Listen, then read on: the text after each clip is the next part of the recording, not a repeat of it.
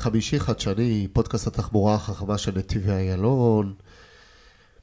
שלום רני. שלום, שלום רב. רני מה? אה, רני פלאוט, קוראים לי רני פלאוט. מאיפה? אה, אני מגיע מאר, אני היזם והמנכ"ל של חברת אר. אה, גר פה בארץ בצופית, אני בן 54. חברת אר נוסדה בעצם, הפעילות שלה התחילה לפני חמש שנים על ידי חן רוזן. חן רוזן זה היזם וה-CTO שלנו. הוא בעצם אמון על כל הטכנולוגיה, הוא המציא את מה שאנחנו בונים. אז רק, רק תגיד מה אתם בונים, כי אז שנבין את ה... אתם בעצם בונים את ה-eVTOL הישראלי? אנחנו בונים eVTOL הישראלי שהוא אחר מכל ה-eVTOLים האחרים. בעצם אה, רוב מה ששומעים עליו היום זה AirTaxi, זה שימוש מסחרי. אנחנו, אם, אם אפשר לומר שחלק מה-eVTOLים היום זה מוניות וחלק מהם זה אוטובוסים, אנחנו הפולקסווגן גולף, או היאריס של הקטגוריה בעצם. מה, אתם הולכים על הכיוון של שזה יהיה private של אנשים? private לחלוטין. אנחנו בונים משהו שהוא לשימוש פרטי. טוב, יש לי המון שאלות והרבה אה, נקודות להעלות שהן מאתגרות מאוד. אז אה, נתחיל מסיפור על החברה. אה, דיברת על ה-CTO, איך זה התחיל, לפני כמה זמן, ומשם נתקדם. אה, אז חן, קודם כל, הוא, חן הוא בן 47, אה, כל חייו מתעסק בתעופה, אה, מעיף דברים, בונה דברים, טס בעצמו גם. עבד בצבא ב, ביחידות ש, שבנו והפעילו את הכטב"מים, מה שנקרא. כל האנשים, אנשי התעופה בארץ עוברים בעצם איזשהו נתיב עם כל השמות הרגילים, אלביט, רפאל, אירונאוטיקס, לכולם יש את השמות האלה, שם הוא היה. חלק מהמשפחה. בדיוק. אה, חן לפני חמש שנים בערך התחיל אה, למעשה, אה, בעצם quit his day job, כמו שאומרים באנגלית, והתחיל לעבוד על ההמצאה. ההמצאה עסקה בעצם בהערכת טווח של רחפן. ומשם הוא הלך וניסה ניסויים, עשה חישובים. זה לפני כמה שנים? כחמש שנים. זאת אומרת, לפני חמש שנים התחיל המיזם של אר. בדיוק. אוקיי. באיזה נקודה זה הייתה? זה בעצם...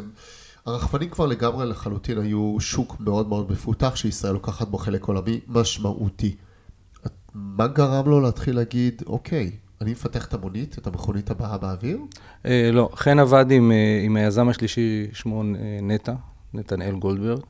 אה, הם בנו רחפן מרוץ במסגרת של חברה אחרת. רחפן מאוד מאוד, אה, מאוד מוצלח, מסחרית, וגם מבחינת פרפורמנס. ובמהלך הפיתוח הזה, חן שם לב לכמה תופעות שבעצם קצת חורגות ממה שרגילים לראות ברחפנים. אה, זה עשה טריגר, וכשהוא יצא בעצם מהפעילות הזאת והרחפן הזה יצא לשוק, אה, הוא החליט בעצם להשקיע את כל זמנו בפתרון הבעיה הזאת, והבעיה היא הארכת טווח של רחפן, אה, בשלב הראשון טכנולוגית, זאת אומרת, זה לא דובר על e-VTOL או... או... לא, פשוט פיזיקה של תעופה. בדיוק. זאת אומרת, בעיה פיזיקלית מסוימת שהוא שם לב אליה, הבעיה היא... הבעיה היא שבעצם כשאתה, שכל כלי שהוא ויטול, ויטול זה vertical take off and landing, אה, הליקופטר הוא ויטול, כל ויטול משקיע את האנרגיה שלו בלהחזיק את עצמו באוויר. אה, אם אתה מסתכל על מטוס, מטוס בעצם משקיע את האנרגיה שלו בלדחוף את עצמו קדימה דרך האוויר. והמסוק צריך להחזיק את עצמו באוויר. בדיוק. אם תשווה בעצם מסוק למטוס, אה, מטוס טס על אותו דלק, עם, באותו משקל, אה, פי חמישה עד פי עשרה ואפילו יותר ממסוק. בגלל שהוא צריך לעשות את המאמץ להישאר באוויר כל הזמן. בדיוק, בדיוק. ה trade-off בעצם, זה שמסוק לא צריך infrastructure. מסוק יכול לנחות ולהמריא בכל מקום, יכול להמריא אה, בכל מיני מתארים, בעוד שמטוס צריך infrastructure הרבה יותר ארוך, אתה צריך מסלול של קילומטר, קילומטר וחצי, אה, הצורה שלו היא אחרת. ובעצם, לכל אחד מהדברים האלה יש... איזה שהם added values שהם שונים. אוקיי, okay, אז אוקיי, okay, הוא שם לב לנושא של משך הטיסה של הרחפן. משך הטיסה והטווח, זאת אומרת, משך הטיסה בעצם... אבל הרחפ... הרחפן עצמו הוא מתנהג כמו איביטול, נכון? הרחפן עצמו מתנהג כמו איביטול. זאת אומרת, הוא שם, לבעיה, הוא, שם לב לבעיה בקטן, לרחפן שצריך להחזיק כמה שיותר, כי הוא מתנהג כמו מסוק בעניין הזה, ואת זה הוא רצה לפתור. בדיוק. אוקיי, ואז מה? אה, אחרי כמה ניסויים הוא הגיע כבר לטווח ולגודל שהוא פרקטי. אה, שם בעצם התחיל, אה, התחיל גיוס כסף, קטן בשלב הראשון. אני הצטרפתי לחברה בערך לפני שנתיים וחצי או שלוש שנים. השקעתי קצת כסף בחברה, מאוחר יותר הצטרפתי כמנכ"ל. אתה, אתה הגעת מאיפה? מאיזה רקע? אני מגיע מרקע של פיזיקה, למרות שלא סיימתי אף פעם את התואר. פיזיקה... אה, אז אתה לא מוכשר. אוקיי. אנשים אומרים שלא, אז אני מנסה, אוקיי. עד היום אני מנסה להוכיח. אם לא קיבלת תעודה, זה לא אומר שאתה זה, אוקיי. בדיוק. מה- עסקת בפיזיקה? אה, החברה האחרונה שלי זה חברה בינלאומית, אה, זה מסע שהתחיל בערך ב-2004. אני אקצר את הסיפור כי הוא ארוך ומפותל, ב-2008 החברה אה, נפטרה באלימות בגלל המשבר הכלכלי, ב-2009 נפתחה שוב בחו"ל, ובעצם היא הפכה להיות אה, חברה שמספקת פתרונות לארבעה עולמות. אה, עולם הנפט, עולם המכרות, עולם התעופה ועולם ה automotive, כולם מבוססים על פטנטים שלי בפיזיקה. שקיימים, כתובים. קיימים וכתובים. אה, החברה הזאת זו חברה גדולה, כשאני יצאתי ממנה ב-2016 היא כבר הייתה חברה של מיליארד פסיק שש. אז, אז, אז עשית אקזיט ויצאת, או ש, שמה? אני מכרתי את רוב ההחזקות שלי אתה- לשותפים שלי, זו חברה שהיא עדיין פרטית, לא הונפקה ולא נתמכת על ידי קרנות. אה, היא מוכרת, ובין היתר הדברים שהיא מוכרת, היא מוכרת גם לתעשיית האוטומוטיב. אז יש רכבים שנוסעים היום לכביש, שחלקים בהם יוצרו על ידי מכונות שלי. איזו, איזו, איזו חברה? זאת אומרת, לחברה קוראים בימקס, תחת אה, חברת IM שקוראים לה אייפולס. אה, שוב, זו חברה בינלאומית שהיא נמצאת מאחורי הקלעים, כי היא בעצם מספקת ציוד לייצור. אז אם אתה מסתכל למשל על האאודי RS6, יש אאודי עם אה, כמעט 600 כוח סוס, שנראית כמו אוטו של דוד, זה רכב סטיישן, הם עשו מין טוויסט כזה. אה, כל החלק האחורי שלו מיוצר עם, אה, עם מכשירים שאני פיתחתי ובניתי. מדהים, אבל מכשירים שבעצם עושים מה? אה, אתה זוכר את אקסמן? מגנטו? כן. זה מה שעשינו. זאת אומרת, מה שאנחנו עשינו זה לעצב מתכות ולחבר מתכות באמצעים פולסים אלקטרומגנטיים. זה אומר שבעצם אם אתה מסתכל על חתיכת פח, סיר במטבח לצורך העניין, או כן. מכסה מנוע של רכב, כן. לוקחים איזשהו שיט מטאל, איזשהו פח, ש, שנראה כמו אה, דף נייר, ושמים אותו ב, בתוך מכבש. במכבש הזה יש זכר ונקבה. מה שאנחנו עשינו זה, במקום לדחוף עם זכר בצורה מכנית, אנחנו העפנו את המתכת בגל אלקטרומגנטי. אה, שוב, אני אלך לסרטים, אה, אתה זוכר אולי ב-Ocean's 11? יש את הבחור שרוצה להפסיק את החשמל, אז הוא מפוצץ אוטו, הם גונבים מין מכשיר כזה, ומט דיימון נשאר מאחור, והוא לוחץ על כפתור, והאוטו מת, מתפוצץ כמו פחית, וכל כל לס וגאס נכבט. נכון. אתה זוכר את זה? פולס בדיוק. אלקטרומגנטי. זה מה שעשיתי. יש גם נשק כזה. זה, בדיוק, זה מה שעשיתי. אה, אנחנו היינו חלק, למשל, מ... זה מאוד מעניין מה שאתה אומר. אז זאת אומרת, הפולס האלקטרומגנטי זה בעצם כוח פיזיקלי משמעותי שאפשר לקחת אותו ולתעל אותו למטרות שונות. להרבה מאוד דברים. אה, שוב, יש שם ארבע חברות שיושבות כולם על אותם פטנטים ואותם רכיבים, אה, שבעצם מייצרת פעימה אלקטרומגנטית חזקה מאוד. אנחנו יודעים למצוא מתכות בעומק גבוה באדמה, אנחנו יודעים לפתוח בארות נפט סתומות, עד כמה שזה נשמע מוזר. אז זה בעצם סוג של תחרות לחיפושי, לאנליטיקות אחרות שקיימות בתחום חיפוש הנפט. זאת אומרת... אה, אה, או תחרות או משלים, העולם הזה זה... גם וגם. כן, אתה בעצם מחפש מחט בהרמת שחת, ו... כאילו, יש את פרדיים ויש את כל החברות האלה שיודעות... כן, אה, כן, כן, אוקיי. בדיוק. מאוד מאוד מאוד דומה למה שפרדיים עשו. פרדיים יותר התעסקו באינברז'ן של הדאטה, זאת אומרת לאסוף דאטה ולהפוך אותו ל... לעשות את האנליטיקה. בדיוק. אנחנו גם יצרנו את האפקט שבאמצעותו אפשר היה לייצר את הדאטה שנאסף. אז אני מניח שבניהול הסיכונים של כל הדברים האלה, משתמשים בכל המוצרים ביחד כדי לקבל תמונה מלאה, נכון? בדיוק. אתה מחפש, תחשוב שאתה מחפש שלולית בגודל של שני מטר, בעומק של קילומטר וחצי, קשה לקלוע. והחור, דרך אגב, שמגיעים לשלולית הזאת, העלות שלו זה חור בקוטר של חמישה סנטימטר, בעומק, ב... שעולה מיליון וחצי דולר. אז זה- טוב, מדהים. אה, לא תכננתי לדבר כל כך הרבה על זה, אבל היות ויש לזה השפעה, וזה גם ידע פיזיקלי שהוא מאוד מעניין ומרתק אותי, אז אה, אני שמח שהעלית את זה. כן. ואז אחרי החברה הזאת הצטרפת, איך, איך, אה, איך זה קרה? בעצם באמצע 2016, סליחה, מכרתי את החלק שלי בחברה, אה, הפסקתי לטוס, חזרתי לארץ, ומאז אני מעורב בכמה חברות, בעיקר סטארט-אפים, אני סטארט-אפיסט בנשמה שלי, אה, אוהב להתחיל דברים מאפס, אה, באופן מוזר אוהב לעשות... ליצור, ליצור. ליצור, ובדרך כלל גם דברים שחושבים שאי אפשר, זה איזושהי אה, מחלה. ליצור עם אתגר. בדיוק, ליצור עם אתגר, זה בדיוק הנושא. אוקיי. אה, ומה שחן עשה, אה, בעצם ישב על איזושהי בעיה שאני התעסקתי איתה אה, כשסיפקתי רכיבים ליורוקופטר. יורוקופטר זה יצרן ההליקופטרים של איירבס. שהוא הוא אירופי, בעיקר הוא אירופי והוא יצרן ההליקופטרים כן. הגדול בעולם, אה, דרך יותר אגב. מבל ויותר מ... כן, כן, כן. בוא, אוקיי. כשאתה מחבר את כל, ה, את כל המכירות שלהם, אוקיי. אה, יורוקופטר זה היצרן הכי גדול. לא שזה משנה, כן, אבל אה, מספיק גדול. מספיק גדול. אה, שם התוודעתי לבעיה שחן, פתר. בעצם גם הם וגם כל מי שבונה הליקופטר, אה, זה מה שהוא רוצה לעשות. למצוא דרך לגרום להליקופטר לטוס לא... יותר זמן, יותר בדיוק. משקל, יותר בטוח, יותר... ויותר הכל, רחוק. יותר רחוק. זה הכי הכי חשוב. אה, והפתרון של חן היה אה, מקסים. אני חושב שפתרון פיזיקלי אה, טוב, הוא בדרך כלל גם יפה. לא יפה דולצ'ה גבאנה, יפה בדרך אחרת, מרשים. אבל כשזה יפה, אז זה יפה. אוקיי. יש מכוניות שמדברות את השפה הזאת, שהן לא מכוניות מעוצבות, אלא מכוניות שהן פונקציונליות, והפונקציונליות היא מאוד מאוד יפה. שזה עובד, זה נכון, מה שחשוב. בדיוק, בדיוק. אה, פורשה היא קצת כזאת, דרך אגב, אוקיי. למשל. לא אה, הייתי אומר שהיא לא יפה דולצ'ה גוואנה, אבל בסדר. ה- ה- המו- המוטו שלהם זה, זה form follows function. זאת אומרת, הם בונים את הדבר שעובד הכי טוב. במקרה הזה זה גם נראה טוב, זה, זה מה שאתה אומר. אה, זה, לא. זה, זה בגלל זה. זה לא, בגלל זה. זה לא, זה לא, אה, אה, זאת אומרת, זה לא ניסיון להרשים, אתה אומר, זה פונקציונלי נטו. כן, כן, זה ממש ממש פונקציונלי לכל, לכל, יש בזה היגיון לייצר משהו אווירודינמיקה, ואז הוא מקבל צורה יפה. לדוגמה, אין ספק. לדוגמה, זה בעצם כן. אני מבין את העיקרון הזה נכון, עכשיו. נכון, אוקיי. נכון. אז uh, הצטרפת, חמש שנים, ער, באיזה סטטוס זה היה? כאילו מה, uh, ישבת איתו, דיברת איתו, אמרת, בואנה תקשיב, מצאת פה פתרון אדיר, ו...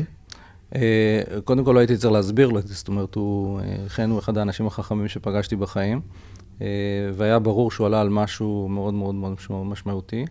אה, עם ההתפתחות פיתחנו בעצם את מה שרואים היום, באתר שלנו ובפרסומים שלנו. אבל כל זה במחשבה לשפר את עולם הרחפנים, או שזה כבר הגיע לנקודה שבו, בואו נא, בואו נפתח את הכלי הרכב הבא באוויר. לא, זה כבר היה, א', אני הגעתי, כשאני הגעתי כבר היה, הייתה שיחה היה מאוד מאוד ערה? היה אוקיי, vision כזה. אוקיי. אה, בעצם מה שבנינו זה איזושהי קונספציה שבנויה על, אפשר לומר, שלוש רגליים, אה, שמובילה למשהו שאין בעולם ולדעתי יכול להיות פורץ דרך באופן משמעותי מאוד לעולם התחבורה. אה, שלוש הרגליים זה בעצם הפתרון שחן המציא מבחינת טופולוגיה, זאת אומרת, איך זה בנוי, איך זה, איך זה מסודר, לא סתם איך זה בנוי. זאת אומרת, איפה הרוטורים ביחס לכנף, אה, מה הצורה של הגוף, אה, מה... אלמנטים פיזיקליים. כן, הסידור, פשוט הסידור האווירודינמי אבל- במרחב. אבל תן לי להכניס לך הפרעות. וולוקופטר, אי-האג, אה, החברה הסלובקית, איירבאס שעובדת יותר על מוביליטי איזה סרוויס ופחות אה, מדברת על הכלי עצמו. מה השוני? איפה השוני? אני אסביר, אני אסביר. בעצם אה, אפשר לומר, אם אני מחלק טכנולוגית, יש שתי חיות בעולם הזה. יש אה, חיה שהיא רחפן, שזה אומר שזה משהו שהוא ויטול נקי, ויש את, את הגדולים יותר, שבהם משלבים רחפן עם כנף. אה, שאנחנו רואים אה, כנף קטנה. אה, שתי לאו- כנפיים קטנות לא, בצד. לא, לא רק קטנות, דרך אגב, לפעמים הן אוקיי. גדולות מאוד. אני אוקיי. אסביר את, ההבדל ביניהם לבינינו. בעצם כל הכלים הגדולים היום, טסים אה, 150, 200 קילומטר, יש את אי-האנג ווולוקופטר, ו- אה, לא סליחה, אה, וולוקופטר וליליום וארצ'ר וג'ובי. נכון. ארצ'ר לכולם וג'ובי. יש כנף, אבל הס... אה, שיתוף הפעולה בעצם, או ההפרעות בין הכנף לרוטורים, הן מאוד מאוד משמעותיות, ולכן כדי לאפשר את זה, הם מזיזים או את הכנף, או את המנועים, או משנים את הרוטורים עצמם. זאת אומרת, הם לא הגיעו לנקודת האיזון המושלמת של משהו קבוע, גם מנועים וגם כנף, ובעצם אלה, חלק, אלה moving parts כדי בדיוק. להגיע לאיזושהי יעילות. בדיוק, כן, כן.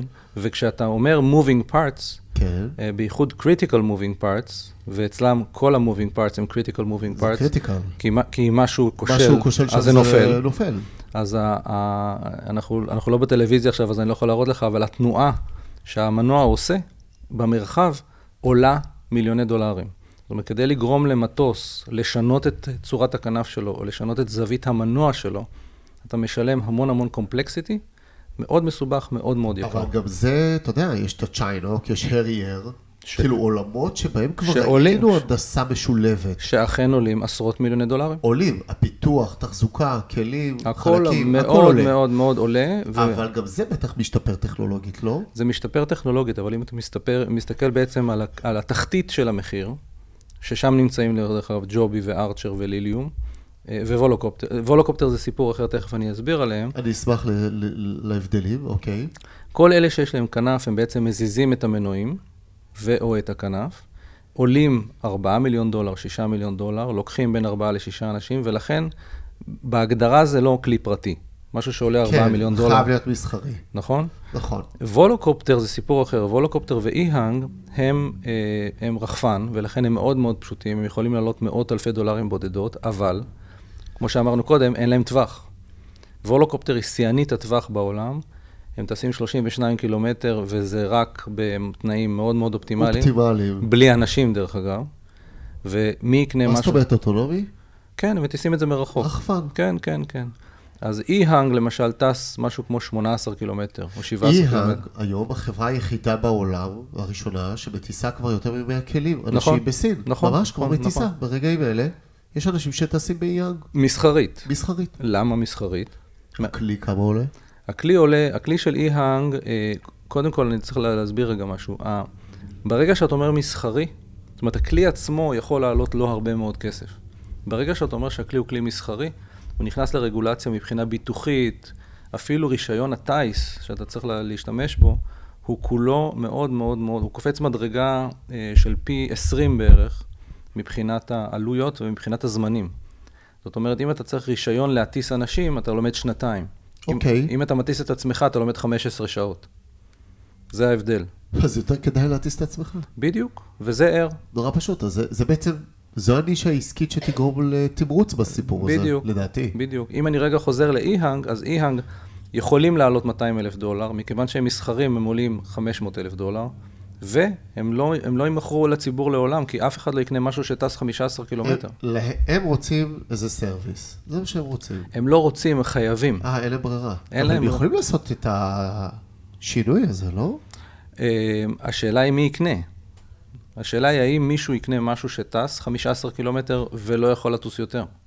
וזה מה שאי-האג יכולים לטוס? כן, 15 כן, 15 קילומטר? בין 15 ל-17 קילומטר. מעניין. ארבעה, יש להם אה, שני דגמים. אחד, אה, יש להם שני... דגם 460 לדעתי. נכון, נכון. שהוא לוקח שני אנשים. שני אנשים, כן. נכון? לא, ארבעה אנשים, אני חושב. אה, לא, לא- עד כמה שאני יודע, לאיהאנג יש אחד או שניים.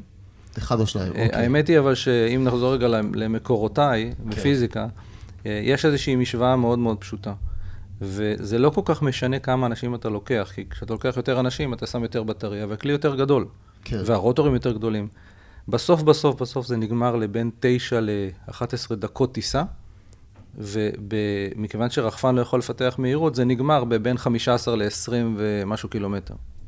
אוקיי, זאת אומרת, אתה אומר, הכמות של האנשים היא לא רלוונטית, כי הציוד, לפי גודל ההשקעה בציוד, זה מה שמצריך. את כמות האנשים. עוד זה לא מה איש. שמרשים. כן, עוד איש צריך עוד בטריה, עוד רוטור, אבל בסוף, בסוף, בסוף, אתה נגמר, אתה, אתה מתחת ל-20 קילומטר. כאילו, יש, יש תקרת זכוכית, לא יעזור, והיא מאוד. קרובה. מאוד מאוד קרובה, ו- ו- והיא היא- היא מצוינת, אבל היא מצוינת למסחרי. אז מתוך, יש 100 חברות בעולם שמתעסקות עם EVTOL, מתוכם 15-20 מובילות בטופ. נכון.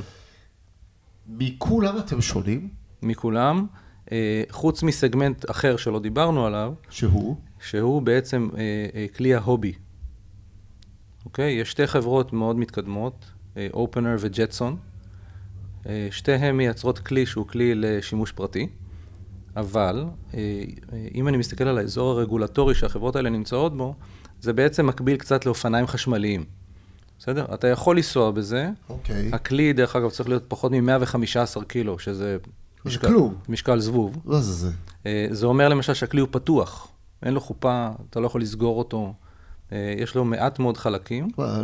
עשו אותו עם מעט חלקים, זה גם, יש בזה גם טוב. לא, זה מעולה, אני אומר, אבל כשאתה בתוך תל אביב, דיברנו על הפקקים שהיו כשהגעתי לפה בדרך, אז כשאתה בתוך תל אביב, קח קורקינט חשמלי, נכון? נכון.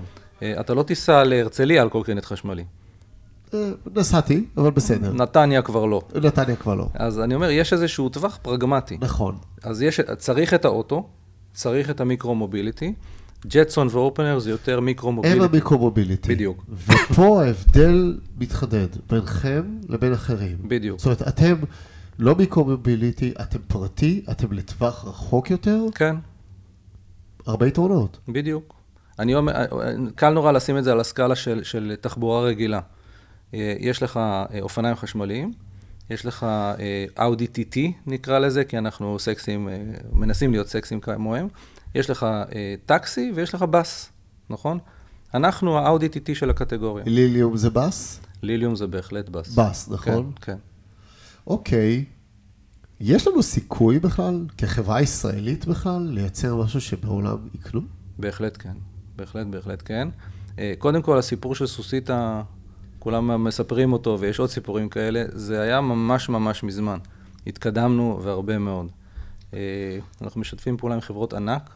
אה, קודם כל, הייצור שלנו לא יהיה פה, הייצור שלנו יהיה בארצות הברית, איפה שהשוק שלנו. כדי לפתוח גם חברה אמריקאית, זה גם נכון יותר כן, עבורכם. כן, יש לנו כבר חברה אמריקאית רשומה. אוקיי, אוקיי. ישראל אבל תהנה ממשהו? ישראל, קודם כל, לדעתי, אנחנו נטוס בישראל, ומכרנו כבר כלים מתוך ה... 60 ומשהו כלים שמכרנו. רגע. רגע, רגע, רגע, רגע. מכרתם 60 כלים? כן. מה פספסתי? הכלי עוד לא מוכן, נכון? הכלי עוד לא מוכן. תראה, אני הזמנתי טסלה בינואר 21. הודיעו לי עכשיו שאני מקבל אותו בנובמבר 22. אה, אני לא רחוק מזה. אז למה הזמנת טסלה? היית מזמין כבר את אר. אה, אבל בסדר. זה כבר יש לי. זה כבר יש לך. אבל האנשים שהזמינו יקבלו את הכלים איפשהו אה, בחצי השני של 2024. אז אוקיי, זה מסקרן. 60 הזמנות מכל העולם? הרבה מאוד ארצות הברית. אבל בטח לא פרטי. רק פרטי. רק פרטי. אוקיי, אני שם פה פיל קטן שנקרא רגולציה.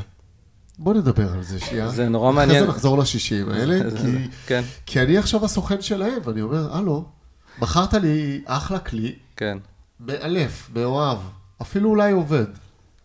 איך אני אטוס? לאן אני אטוס? אז קודם כל זה מעניין, כי על המצגת שלי יש שני פילים. אחד קוראים לו safety והשני קוראים לו רגולציה. ברור. פילים, ממש תמונה של פילים. על ה safety אני לא מדבר, כי אם לא תפתור אותו אני לא אתרומם. נכון. אבל רגולציה זה issue שלא תלוי רק בך. נכון, אז קודם כל, אנחנו עובדים עם רגולטור האמריקאי מסוף שנת 2019. התהליך הרגולטורי שלנו יסתיים לקראת סוף שנת 23, ממש לפני מסירת הכלים. יכול להיות שהוא יפלוש קצת ל-24. ומה שמעניין אצלנו, זה שבניגוד ל commercial, ושוב, ההבדל הזה הוא הבדל קרדינלי. הם נעולים ב commercial, והרגולציה מדברת על commercial. אוקיי. Okay. אה, אני מדבר על private, ולכן אה, הרגולציה אצלי היא הרבה יותר פשוטה. אבל הם לא יסכימו תפיסתית ל commercial, לפ... אה, ל private לפני commercial. private תמיד היה לפני commercial. בתחום הזה? בכל התחומים. אני רואה שאנחנו כנתיבי אלון, שאנחנו מנהלים את מיזם הרחפנים הלאומי, זה קודם כל קומרשל. נכון, שיש אנשים שמרימים רחפנים לאוויר ומצלמים כל הזמן. משם זה התחיל. משם זה התחיל, okay. אני אוקיי. מסכים. השאלה היא, פה זה כבר לא רחפנים קטנים שאתה יכול על הדרך להטיס אותם. זה מעניין מאוד מה שאתה אומר. אתה חייב הסדרה. אתה חייב הסדרה, אבל ההבדל בין commercial לפרייבט, קודם כל, מאז ומעולם, כל מה שהתחיל, התחיל בפרייבט ועבר לקומרשל. תחשוב על זה. אה, הרחפנים שאיתם התחלתם, התחילו ממיליטרי. אה, אוקיי. אה, אוקיי, אבל זה לא קומרשל. בסדר. בסדר? השימוש, שימוש היא שימוש של הרבה אנשים, תמיד בא אחרי שימוש של בן אדם אחד. אוקיי. יש לנו אפילו מאמר, נייר עמדה שפרסמנו לא מזמן בנושא הזה. נשמח להפיץ אותו בקהילה. אפשר, אפשר okay. אוקיי. בהחלט. אז, ה, ה, אז זה תמיד מתחיל מפרייבט, זה דבר ראשון. אה, אני אתן לך דוגמה, בארצות הברית, שזה השוק העיקרי שלנו, אתה עד גובה של 2,000 רגל, ב-95% מהשטח, אתה לא צריך להדליק את הרדיו כשאתה ממריא. אתה לא צריך לבקש מאף אחד כלום, אתה פשוט ממריא. אה, הרגולציה בעצם מאפשרת משהו טכני? הרגולציה אומרת, כאילו, אחי, עד, אם אתה עד 700 מטר, בסדר? אם אתה עד 700 מטר ואתה לא, מתק... לא טס מעל אה, עיר, סע לשלום. תשים לב רק. טוב, אני הולך לקנות איזה שדה בטקסס. זה נכון, זה נכון. הרגולציה בארצות הברית אומרת שבשטח פרטי אתה יכול לנחות. אם אתה, אם אתה או בעלים של השטח אומרת, אם אתה הבעלים של השטח, או אתה מכיר את הבעלים של השטח, ו... אם הוא נתן לך אישור להיות ב... ב... כי שם כן. זה מאוד מאוד חשוב, הפרופרטי. כן, ואישור זה, היי ג'ו, can I, can I land here? כן, אפילו אס.אם.אס. זה... זהו, לא, אתה לא צריך שיהיה לך מנחת אפילו. מדהים, רגע, רגע. איפה היום? אתה יכול לתת לי הצצה של ארה"ב, מה קורה שם כרגע עם הכלים ועם שאר המתחרים ונחיתות והוראות? כי מן הסתם אתה אומר, הרגולציה מאפשרת, ובאמת, ארה"ב ידועה כאנבלרית. תזכור שכולם בקומרשל, בסדר? ג'טסון ואופנר, דרך אגב, מוכרים כלים והם יכולים באמת לטוס. כל היתר, בשביל שאתה תטוס עם ג'ובי ותתקרב למנהטן, הרגולטור אומר, אתה צריך commercial pilot, שלוקח שנתיים, אתה צריך שיהיה לך הסדרה של הנתיבים, כמו שאתה אומר, מנחתים, איך, איך מטעינים, איך... וריפורטס, וריפורטס, נכון? הכל, הכל. אז בעצם אתם תפנו לקהל שלא נמצא במטרופולינים הגדולים. בהתחלה נכון. כל מי שיש לו שדה, ולא חסרים כאלה. לא צריך שדה. צריך literally שדה, לא שדה לא, תעופה. לא, צריך שדה, לא שדה תעופה. כן. שדה, אני מדבר שדה. שדה בגודל של עשרה מטר על עשרה מטר, לא יותר. מעל עיר, גם אם יש אה, עיירה קטנה או שכונה שיש לה חמישה מייל בין בית לבית, היא עדיין מוגדרת עיר, השאלה היא איפה הגבולות. איפה זה, מאוד, זה מאוד מוסדר, זה ארצות הברית. אה, מה, שהגד... מה שתיארת כרגע, אני יכול לנחות שם. בשכונות של אה, מקומות שהם אינם מטרופולינים או נחשבים city, שם אפשר? כן, אבל אה, אמרנו קודם את המילה יזם, ואמרנו גם את המילה, אמרנו את הגיל שלי, אני בן 55 עוד מעט, ואם יש משהו שלמדתי ביזמות זה שאתה צריך לבחור את מספר החישוקים שאתה קופץ דרכו, ועדיף שזה יהיה כמה שפחות. החישוק שאנחנו מנסים לקפוץ דרכו זה לא כניסה לעיר, זה לא שימוש מסחרי, זה אפילו לא הרבה. השימוש, החישוק שאני מנסה לקפוץ דרכו זה שאנשים ישתמשו בזה כמו אוטו. בסדר? עכשיו, האוטו שלך ביום שבת, אתה קופץ לפיצוצייה בשביל, בשביל לקנות משהו. לא אם אתה בתל אביב, אבל ב, ביתר, ביתר כן. הארץ שלנו. אמ, אז אני צריך שישתמשו, בסדר? עכשיו, שישתמשו מצידי, ייסעו לפיקניק, ייסעו לדייג, ייסעו לגולף, אוקיי? ילכו לחדר כושר. אני חושב שככל... שוב, השתמשו בזה כרכב. בדיוק. ככל ש... עכשיו, אני לא, אני לא, תשים לב, אני לא אומר השתמשו בעיר. בין היתר, כי בעיר זה יותר מסובך, לא, יותר מסוכן. אז אני אומר, ממש מבחינת תוכנית עסקית, כי סליחה על הצניעות, אני מאשר לך אותה. זה, יש כמות מטורפת של תושבים בארצות הברית בשטחים הפתוחים. מטורפת. זה, זה, זה לא... אתה לא הולך על משהו מינימלי, זה משהו גדול. משהו גדול מאוד, ולכן אמרתי קודם שאנחנו בנויים על שלושה עקרונות. העיקרון הראשון, כמו שאמרתי, זה האווירודינמיקה. העיקרון השני הוא תוכנה מיוחדת שכתבנו, שתכף אני אסביר עליה אם תרצה. והעיקרון... רוצה. אז עוד דקה. Uh, העיקרון השלישי זה עיקרון אוטומוטיבי. כשאתה מסתכל היום על רכב, הוא מיוצר בעשרות אלפים, מאות אלפים, מיליונים לדגם. מטוס מיוצר בעשרות בודדות לשנה. עכשיו, זה לא שלא רוצים, פשוט אי אפשר לייצר מטוס ביותר מעשרות לשנה, מכיוון שהדיזיין שלו הכתיב שיטת ייצור מסוימת. אוקיי. Okay. ובעצם מי שבונה ומתכנן לנו את הכלי, זה הרבה מאוד אנשים מהעבר שלנו, אה, הרבה מאוד מהעבר שלי, כמו שהסברתי כן, קודם. כן, עם השיטה שאתה עבדת עם. כן, זה לא השיטה שלי, זאת אומרת, אם אתם, אאודי, אוקיי. יש, יש שם כמה חבר'ה די, די רציניים, BMW, אאודי, מרצדס, GM. כן, לא אמרתי שלך, אמרתי שעבדת איתה, כן, אוקיי. כן, כן. אוקיי. אה, אז הבאנו אנשים משם, הם עובדים תחת סטנדרטים אוויר, של, של אירוספייס, מה שנקרא, אה, אבל הכמויות שאנחנו מדברים עליהן זה אלפים לשנה, ולא עשרות לשנה. מה שגורר מחיר, דרך אגב, יותר פשוט, יותר אה, יגיש. אתם יכולים להיות הטסלה של התחום. אה, בעניין הזה, זו דוגמה ממש מצוינת, כי זה סוג של פריצת דרך. כן, קודם כל, תודה. כאילו, אילון בחור נחמד, הייתי שמח. פיקח מספיק. כן, כן, כן. אה, והייתי שמח להיות במקום שלו, א', האישי, מקום מאוד נחמד, אבל כן. המקום שלו כחברה. אני לא דיברתי על ההון האישי, ההון האישי שהוא צבר זה כתוצאה מהצלחה. נכון, נכון, אז אני חושב... ומסוג של פריצת דרך, אתה יודע, למכור מיליון מכוניות בעולם, בלי שיש עמדות טעינה מסודרות, והוא לא יודע אפילו איפה יש טעינות עמדה, נכון. איפה יש טעינות, אה, אה, עמדות טעינה. זה מטורף, הוא עושה מהפכה. כן, ו- ודרך אגב הוא סלל לנו את הדרך. נכון. זאת אומרת, זה, זה ממש אחד לאחד. נדבר על החיבור ביניהם גם. כן, אוקיי. אז, אז, אז זה, זה ממש פריצת דרך שיכולה להשתוות לטסלה. אנחנו לא מדברים על אותן כמויות, אוקיי? אני לא חושב שאנחנו נמכור אה, 500 אלף כלים לשנה אי פעם, אה, אבל אני כן חושב שנמכור 5,000 ו-10,000 ו-20 אלף לשנה כאלה. מדהים. עכשיו בוא נחזור לסעיף השני, שאמרת שתרחיב עליו. התוכנה. התוכנה. סליחה. אמ, בעצם אה, הטופולוגיה האווירודינמית שלנו מחייבת ניהול של הכלי ברמה התוכנתית בצורה קצת אחרת.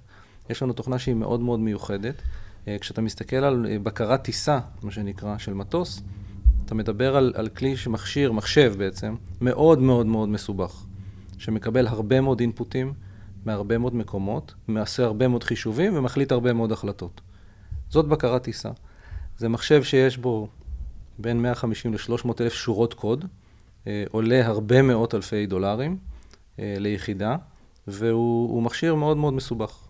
המחשב שלנו הוא אחר לחלוטין, והוא יותר אה, דומה בעצם למוח שלך. כשאתה יושב עכשיו מולי, אתה, אתה לא חושב לא ליפול, לא ליפול, לא ליפול. אתה פשוט לא נופל, יש לך רפלקסים ואינסטינקטים כן. בגוף שלך, בחלק מהמוח שלך, שמטפל בזה. מחשב בקרת הטיסה שלנו בעצם בנוי בצורה מאוד מאוד דומה למוח שלך. יש לנו רכיב בסיסי, ראשוני, שקודם כל דומה, דואג לסטביליות. ואם אמרתי קודם 150 עד 300 אלף שורות קוד, אצלנו יש פחות מ-10,000 שורות קוד במחשב בקרת הטיסה. הוא מבוזר, זאת אומרת, יש לנו כמה מחשבים כאלה, מאוד מאוד קטנים, מאוד מאוד פשוטים, והכלי ברמה הבסיסית שלו עושה מה שאתה עושה עכשיו. הוא דואג שהכלי יהיה יציב ולא ייפול מהשמיים. הוא עושה את כל מה שצריך לעשות כדי שהכלי יהיה באוויר. בדיוק. אבל שאלה, מחר אני קונה ער. כן. אני מגובה בשליטה מרחוק? אה, שאלה מצוינת. כי אם ככה, אז זה טיפ קטן שאני מניח שאתה יודע אותו. אתם נהנים מהאפקט הרגולטורי של הקומרשל, שזה נכון, טוב לכם. נכון, בדיוק. כלומר, האוטונומיות היום בכל התחומים תיכנס, לא יעזור כמעט כלום. הרבה יותר בקלות איפה שיש ניהול וצי מרחוק. נכון, נכון. אה, מצד אחד. מצד שני, חזרה לחישוקים שלי, אני לא מחכה לזה. אני חושב, אה, אתה יודע, כתבנו על האתר שלנו, Everybody wants to fly, בעברית זה נשמע יותר טוב. זה לא כולם רוצים לטוס, זה כולם רוצים לעוף. על מה חלמנו? פיטר פן, פיות, נכון? לעוף. אה, ובשביל לעוף, אני לא צריך שמישהו ישלוט בכלי, אני, אני רוצה לשלוט בו בעצמי. לפחות האלף, אלפיים לקוחות הראשונים. וזאת הכוונה שלנו. עכשיו, יש שם הכנה לשליטה מרחוק, לאוטונומיה, את בוודאי. את האופציה. בדיוק. עד שהרגולציה תתפוס אותך כבר ותגיד, אוקיי, תפעיל את, ה... תפעיל את הכפתור של השליטה. אני חושב שהיא לא תתפוס אותי, אני חושב שתמיד יחיו זה לצד זה, גם כזה וגם כזה. אני חושב שתמיד יהיו אנשים שירצו לשלוט במה שהם עושים. אה, בייחוד בכלי כזה שהוא מאוד מאוד ספורטיבי, דרך אגב. הכלי שלנו הוא, הוא ממש כיפי. ממש ממש כיף. איך אתה יודע שהוא כיפי? עוד לא טסת עליו. לא, יש לנו כלים בגודל של אה, כנף של חמישה מטר. שתבין, הכלי הסופי, הכנף שלו, מוטת הכנף היא שבעה מטרים. אוקיי? אנחנו אה. טסנו עד גודל של חמישה מטרים, ממש... זאת אומרת, האב טיפוס עוד יותר קטן ממה שיהיה במקור. טיפה יותר קטן, האב טיפוס בגודל מלא, דרך אגב, טס בעוד שישה שבועות. אתה יכול להזמין אותי? אה, כן, ברצון. אוקיי, כן. אוקיי. אתה מביא בירות אבל. עליי. אמ, אז, אז אנחנו, אנחנו יודעים שהדבר הזה טס, אנחנו יודעים שהדבר הזה כיפי, ואצלנו יש טריק, שוב, חזרה להמצאה של חן, שעובד מאוד, בצורה מאוד מאוד שונה משאר ה eVTOLים. אמ, אנחנו ממריאים, יש לנו בכלי בערך 700 כוח סוס, 770 כוח סוס. אנחנו ממריאים עם משהו כמו 400-450 כוח סוס.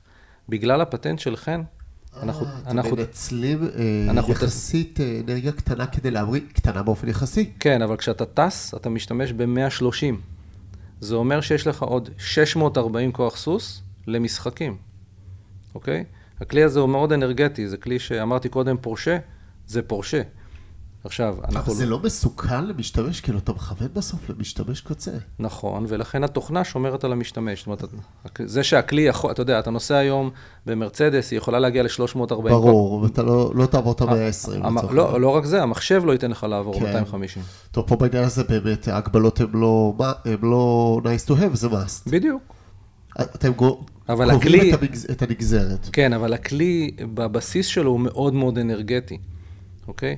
תחשוב על מטוס שיכול לעצור. כן, אתה מדברים, אתה מדברים פשוט, אתה מדבר על היכולות שלו, על נכון. מה אפשר להפיק ממנו. כן, כן, כן. מה שנותן לו גם יותר מרחק, וככל שאתה מגביל אותו עם כוח כזה, הוא גם נותן לו הרבה יותר מרחק, נכון. וביטחון לעבור מרחק כזה. נכון מאוד. אוקיי, אז אמרנו אב טיפוס, חמש מטר, הדגם המסחרי ללקוחות הפרטיים יהיו שבע מטר מוטת כנף, כמה מנועים? יש לנו שמונה מנועים על ארבע זרועות, זאת אומרת, לכל זרוע יש שני מנועים. הם עצמאים כל אחד מהם? כל אחד עצמאי לחלוטין. אה, לא רק שהוא עצמאי, אה, כל זוג נגדי מחובר לבטריה נפרדת, מה שאומר שאתה בעצם יכול למשל לאבד בטריה.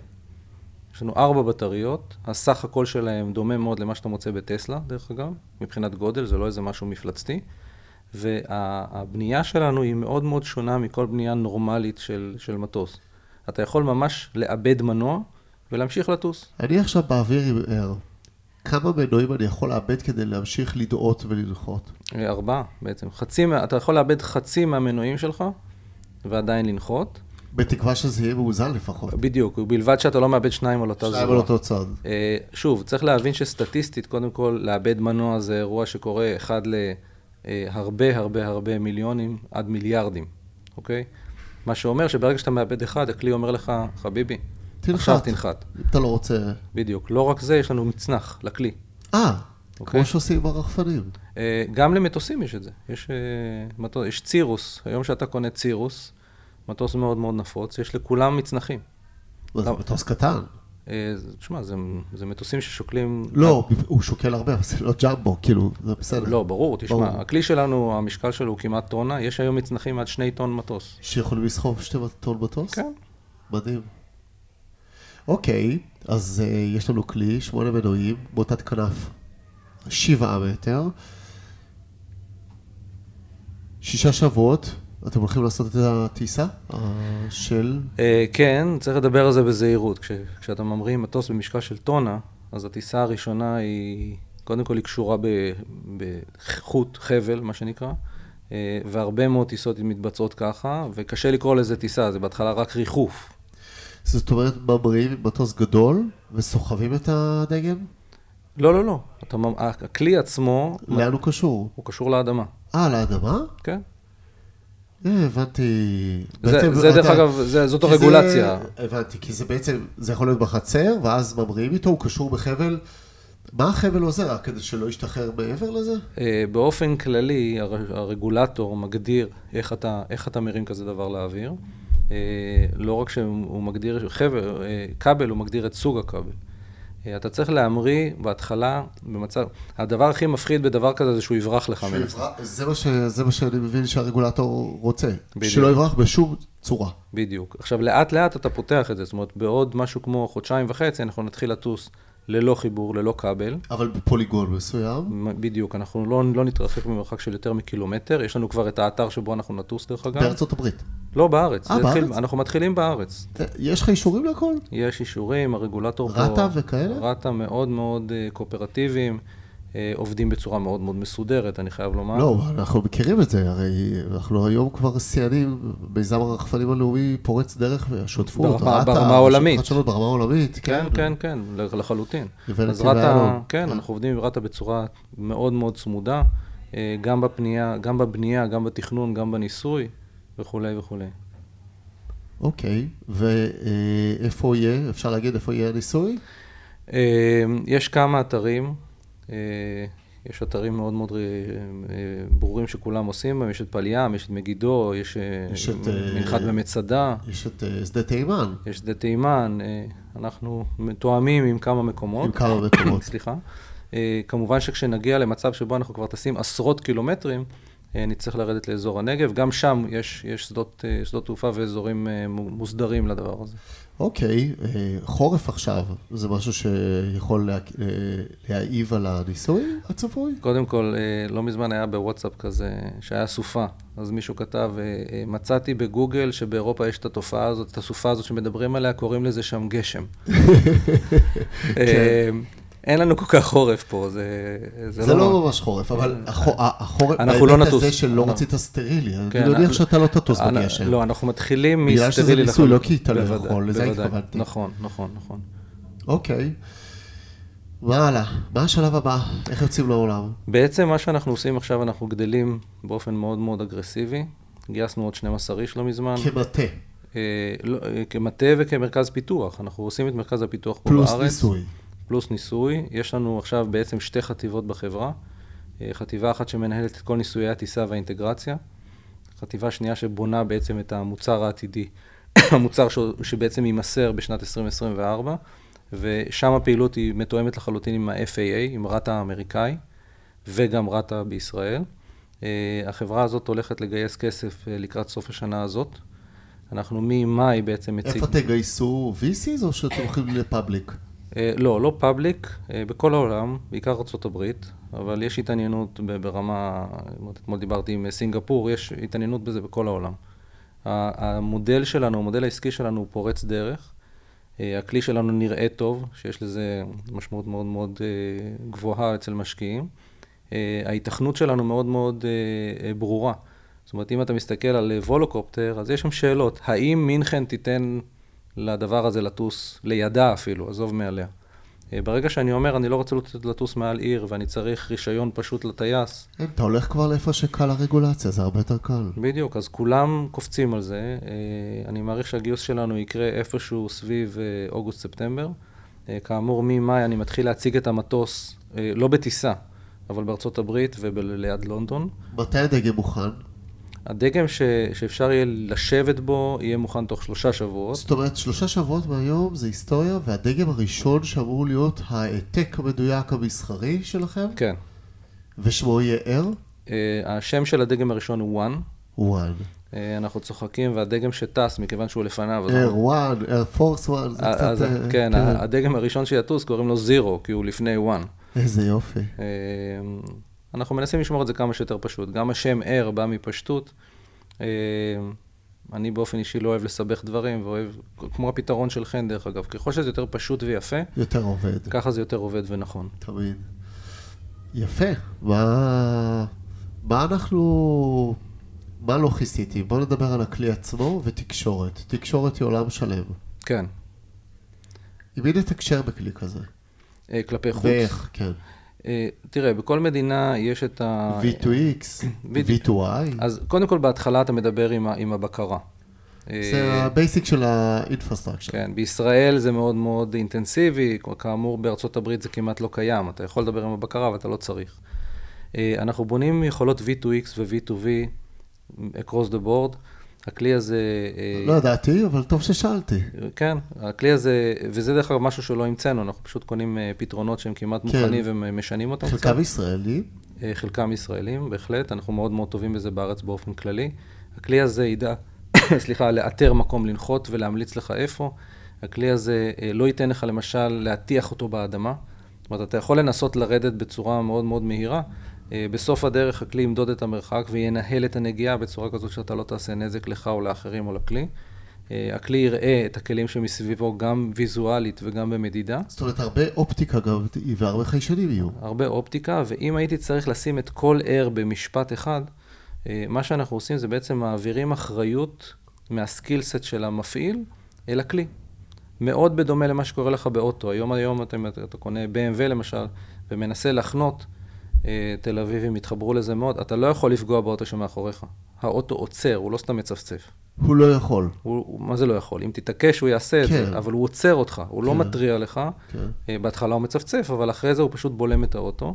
אה, בצורה מאוד מאוד דומה, אנחנו בעצם עוטפים, אנחנו קוראים לזה to, to envelope the user. זאת אומרת, בכל, בכל המעטפת הבטיחותית יש מעבר אה, איטי, והוא יכול להיות גם מהיר, תלוי ב, ב, בפונקציה. בפונקציה. ש... שעוזרת בעצם למנוע את אותם נזקים ולהגן. כן, אמ, יש משהו שאנחנו חוזרים עליו הרבה מאוד פעמים. בטיסה יש אה, אה, צימוד מאוד מאוד גבוה בין, אה, בין הסקיל סט, היכולות שלך, לבין הבטיחות שלך. במטוס זה נורא נורא פשוט. אתה מיומן, אתה חי, ואם אתה לא מיומן, אז אתה לא. באיזשהו שלב. אה, זה היה פעם במכוניות, גם אם אתה זוכר, לפני 20 שנה היה וולבו בטוח, אה, פיאט פחות בטוח. לא אני לא אשכח שהדיבור היה על איזה עובי פח. בדיוק. עובי פח זה היה הסטנדרט, 1.2, 0.9. נכון, נכון, נכון, נכון מאוד. היום כבר לא, דרך אגב, תשים לב. שהשיח בעולם האוטומוטיב... הוא אמצעי הבטיחות בדיוק, בדיוק, האוטו מגן עליך. עכשיו, הוא דרך אגב, הוא לא מגן עליך מעצמו. הוא מגן עליך מהנהג, מהנהג שלידך. כן. Uh, המטוס היום עדיין מגן עליך מהסביבה הבעייתית של להיות בשמיים. וגם בעצמך. וגם בעצמך. שזה חשוב מאוד בטיסה. נכון, ומה שאנחנו עושים זה בעצם מנגישים את הדבר הזה uh, מהאזור שבו אתה אחראי על הבטיחות שלך וכולי, למצב שבו uh, הכלי בעצם דואג. אוקיי, מה עוד? איזה עוד תחום אה, אני לא נגעתי בו, שאולי אני אפילו לא מכיר? אה, עוד נגזרת מסוימת. ייצור ומחיר. יאללה. אה, כמו שאמרתי בהתחלה, אנחנו מאוד מאוד מתבססים על אוטומוטיב. אה, כשאתה ניגש לבנות מטוס, בעצם אתה בונה את המטוס, את הכלי הכי טוב שאתה יכול לבנות, אה, ואז ניגשים לחבר'ה של הייצור ואומרים, חבר'ה, תעשו כזה. אה, ואז הם עושים, הם אומרים, אני, אני לא יכול יותר מ-40 לשנה, כי זה נורא מסובך מה שבנית פה. בעולם האוטומוטיב זה הפוך. השאלה הראשונה זה כמה עושים לשנה, ואיך עושים את זה באוטומציה, ואחרי זה מדברים על הפרפורמנס. מכיוון שאנחנו נוקטים בגישה הזאת, אה, בעצם אפשר יהיה לייצר הרבה מאוד, בשיטות מאוד אוטומטיות, והמחיר של הכלי הזה יהיה מאוד מאוד נמוך. המחיר הבסיסי של הכלי שלנו הוא 150 אלף דולר, שזה משהו שהוא... בגדול, לכזה דבר פורץ דרך בר השגה יחסית. נכון, נכון, זה כמו מכונית יקרה מאוד. מאוד, מכונית יקרה מאוד. כן, טסלה מודל S בארצות הברית עולה 100, בין 120 ל-140 אלף דולר, זה לא רחוק.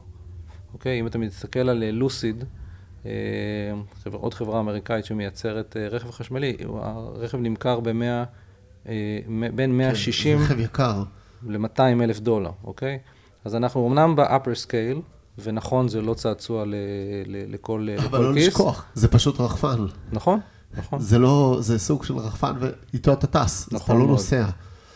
נכון מדהים, מאוד, מדהים, אז אתם חושבים שאתם יכולים מבחינת חקר ביצועים להגיע לתוצאות, לתוצרים האלה במחירים האלה? אה, סליחה. אה, לתוצרים בוודאות כן.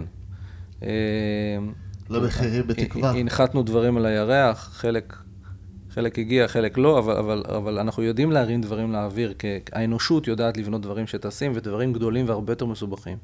אה, אז יכול להיות שזה ייקח לנו עוד חצי שנה ממה שתכננו, אה, אבל, אבל אין מצב שהדבר הזה לא ממריא ולא טס. אה, יכול להיות שהביצועים בהתחלה יהיו פחותים, טסלה בהתחלה נסעו הרבה פחות ממה שהם אמרו שהם ייסעו, אבל בסוף הם הגיעו לתוצאה. אה, המחירים זה, זה עניין של כמות. כן, לאילון מאסק לקח עשר שנים לפרוץ. אה, נכון, ואנחנו, שוב, אנחנו, אנחנו צועדים בשביל שהוא פרץ. אין ספק שהיום הרבה יותר, אה, גם בכלל, כל המודעות, כלים חשמליים, נכון, נכון. כל הנושא הזה של חשמול הוא, הוא, הוא בפריצה מטורפת. כן, אני יכול להגיד לך שיש לנו תוכנית של ברנד אמבסדרס, כאילו אנשים שגרירים בעצם. יש לנו גם באוסטרליה, גם בנורבגיה, גם בפלורידה, והם בעצם נלחמים על זה שאנחנו אה, נרשום על שמם כבר כמות מסוימת של כלים. אה, והם מדברים על עשרות עד מאות. מה, זה כמו סוג של אפילייטס? כן, כן. אבל למשל הבחור הנורבגי אה, רצה 30, הלך ועשה סקר שוק, עלה ל-50, אה, כשהוא אמר שהוא רוצה לרשום 150, ש- שהוא רוצה שנשריין לו 150 מספרי זנב מראש, עצרתי אותו כי אני צריך שיהיה גם לחבר'ה בארצות הברית כן, ובאוסטרליה. אתה צריך, כאילו, בסוף אתה כן מוגבל בהתחלה. אבל זה רק מראה לך את רמת הטרקשן. הביקוש קיים. בדיוק. אבל הביקוש קיים אחרי שכבר אומרים, אוקיי, עשינו בדיקות רגולציה, זה אפשר כמו בארצות הברית? כי בעולם זה לא עובד ככה. אירופה יותר דומה לישראל, אה, אירופה... יותר דומה לישראל בהיבט הזה. יותר דומה היא לישראל. פחות אנייבלרית. בהרבה מאוד מובנים היא, היא מאוד דומה לארה"ב. זאת אומרת, אם אתה בא עם רגולציה מוכחת ומתועדת בארצות הברית, המעבר לאירופה הוא יחסית קל. וואו, טוב. מה, יש עוד משהו? אה, אני רק אה, ממליץ לאנשים להיכנס לאתר ולקנות. הדפוזיט הוא אלף דולר. אז אנחנו, אנחנו נעשה את הדבר הבא. קודם כל, בקהילה יש מקום לכולם. אה, כן. לשים את מרכולתם, אתה יודע, נתיבי איילון מממנת את הקהילה הטכנולוגית כדי לעשות את הדבר הבא, כדי שכולם נכון, יכירו נכון. את- התעשיות אחד של השני, יעבדו ביחד, ייהנו בידע המשותף. אני גם אשלח לך את הלינק לקהילה, אה, ואנחנו נפיץ גם את הפודקאסט וגם את האתר שלכם, וגם אולי גם סרטון קצר. נשמח. תודה רבה, רני. ממש תודה. רבה. תודה רבה. נהניתי. bye bye. bye bye.